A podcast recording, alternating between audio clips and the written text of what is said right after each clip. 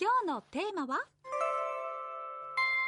医学のいろいろ一問一答。パート3です。はいシリーズ化してきました。素朴な疑問にお答えいただくこのコーナー、はい、医学のいろいろ一問一答第3回目となりますねはいあのね、いつもどうも答えが長くなってしまっていますけれども、えっと、聞いてくれている患者さんからは、なるほどっていった感想もいただけていて、うん、嬉しい限りですね。はい。では今日も早速、まず最初の質問に参りましょう。はい。一つ目です。点滴の中身って何が入っているの？とのことです。はい。実はね、この質問難しいんですね。で、答えはね、いろいろって言ってしまうと身も蓋もないんですけど、はい、あのね、ベースとなるもの、基本となるものは食塩水です。うん。うん、点滴っていうのはあの血液の流れている血管の中に入れるので血液と遠く離れたような成分にしてしまうと体もびっくりしてしまうので、まあ、血液とね、近いような濃度の食塩水。これを生理食塩水と言いますけれども、これを基本にしてるんですよね。あじゃあ、ベースとなるその生理食塩水とともに、まあ、その方に必要な成分が入ってるみたいなイメージで間違ってないですか？そうそうそう、そうなんです、そうなんです、その通り。そうなんですか？もう、そう。でね、あの、この話の、あの、流れで思い出したことがあって、はい、昔ね、どこかの博物館で私見たんですけれども、ええ、あの、世界最最古の天敵は、確かね、鳥の羽の芯の部分を削って作った針。うん、ヤギだったか羊だったかの胃袋、これ袋にして、中になんかね、入れてね、天敵にしたのがね、世界最初なんですって。出ました、衝撃の歴史が。もう、とんでもないですよね。あの、今だったらね、そんな汚いもの刺したら簡単に感染症になっちゃって、はい、あの、点滴をしたことで逆に命が危なくなりそうですよね。そうですよね。しかも昔だったら、あの、抗生剤とかもないんじゃないですか？ないですね。そう。だから怖い。あの、昔話はさておき、とりあえずあの、生理食塩水、それをベースに必要な成分を足していきます。で、その必要な成分が、えー、抗生剤だったりとかね、まあ、成分というか薬として使いたい時っていうのが抗生剤だったりとか、あとは栄養だったりミネラルだったり、いろいろっていうことですね。じゃあよく聞くようなあの具合が悪くて病院で点滴してもらったわというような場合はどうなんですか？あのそうですねそれはきっとねそういった場合はミネラル分の入った生理食塩水に近いものなんじゃないかなって思いますね。あの個別のケースによると思うので担当の看護師さんなんかにこれ何入ってるんですかとか聞いてみればよほど緊急の時じゃない限り教えてくれると思いますけどね。ちなみにね、私が最後にやった点滴は、って思って今ちょっと考えてみたんですけど、はい、下、下の子をね、出産した時の陣痛誘発剤でした。そっか、あの、病気じゃなくても点滴するパターンとしては、妊婦さんっていうケースありますよね。そうそうそう。あります。東子先生、注射苦手なのに頑張ったんですね。もうね、もう本当嫌だったよね。すごい辛かったけども、しょうがないやつは我慢しますね。そうですか。はい。では、次の質問です。診療室で先生にうまく症状を説明できません。どうしたらいいでしょうという、まあ、半ば相談のような質問が寄せられております。はい、これね、難しいですよね。あの、早速、キーワードをお教えしようと思います。お、キーワードですか？はい。はい、うんと、とても簡単。いつから、どこが、どんな風に、まあ、具合悪いか。それあの、すっごく当たり前というか、子供の時にそういうふうに先生に言いなさいって言われたことが、そうそうあ、そうですね。あまあ、意外ではないですけれども、ね、それがキーワード。そう、全然意外じゃないんですけど、うんうん、あの、皆さん経験あると思うんですけど、診察室に入って緊張してしまったりとかね、うん、あと、なんて言ったらいいんだろうって表現に苦労されている患者さん、うん、結構私は、あの、見る側としては多いかなって思うんですよね。うん、その、当たり前がなかなか難しいのかもしれないなって思ってます。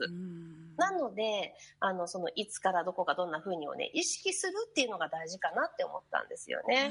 そうですね。具合が悪くて頭がうまく回らないっていう時でもそのキーワードを持っていけば、まあ、一時落ち着いて先生に伝えることができますもんね。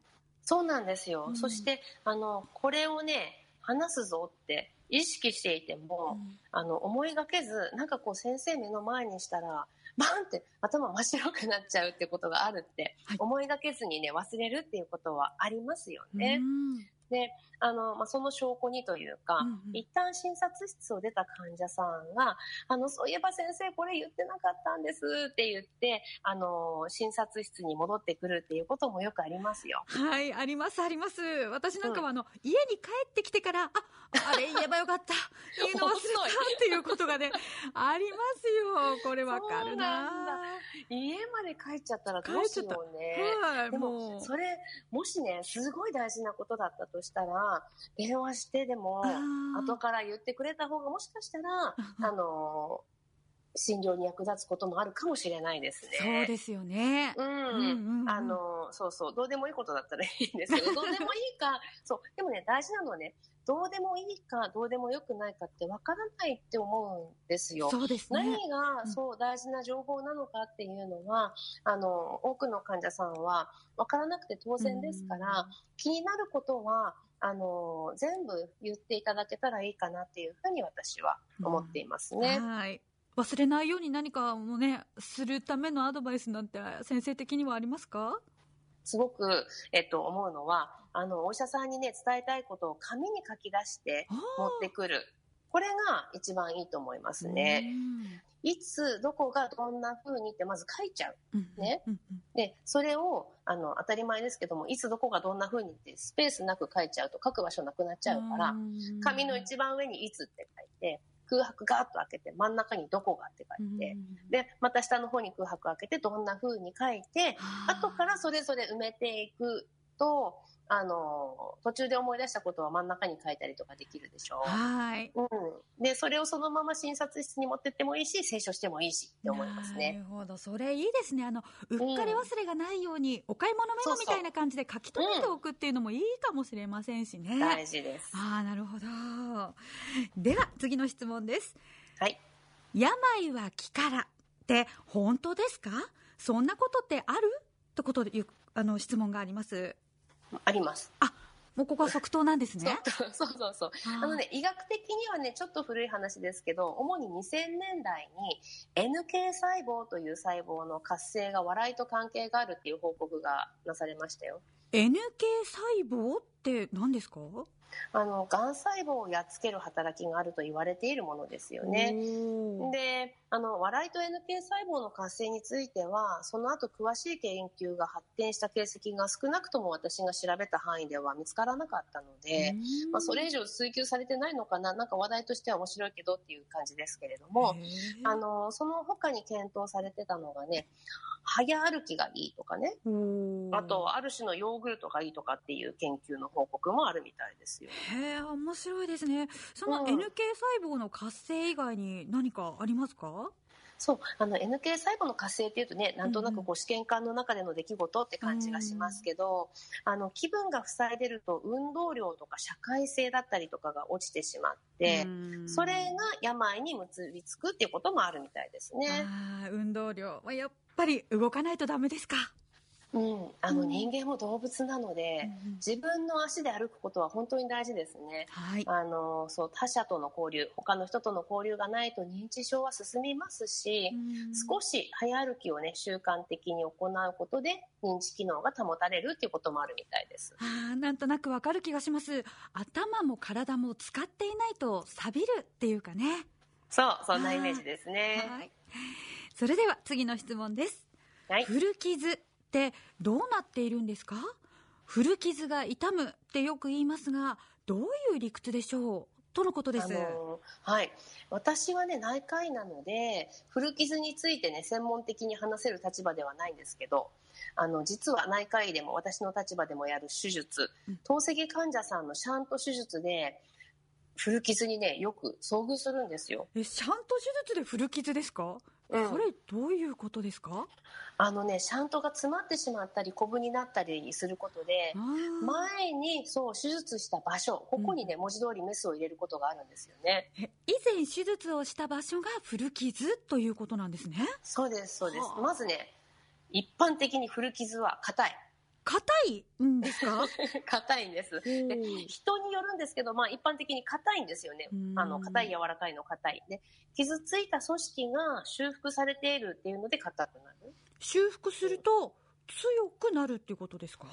でよく言いますけどね、はい、必ずしもね硬さイコール強さっていうことでもないとは思うんですけど、うん、例えばね糊でくっつけた紙を剥がすのって単純に1枚の紙を破るよりも大変じゃないですか？あそうですね。厚みが出て頑丈になっていますもんね、そうそう、うん、うん、そう。傷は治るけれどもその治る過程は刻まれるっていう感じですね。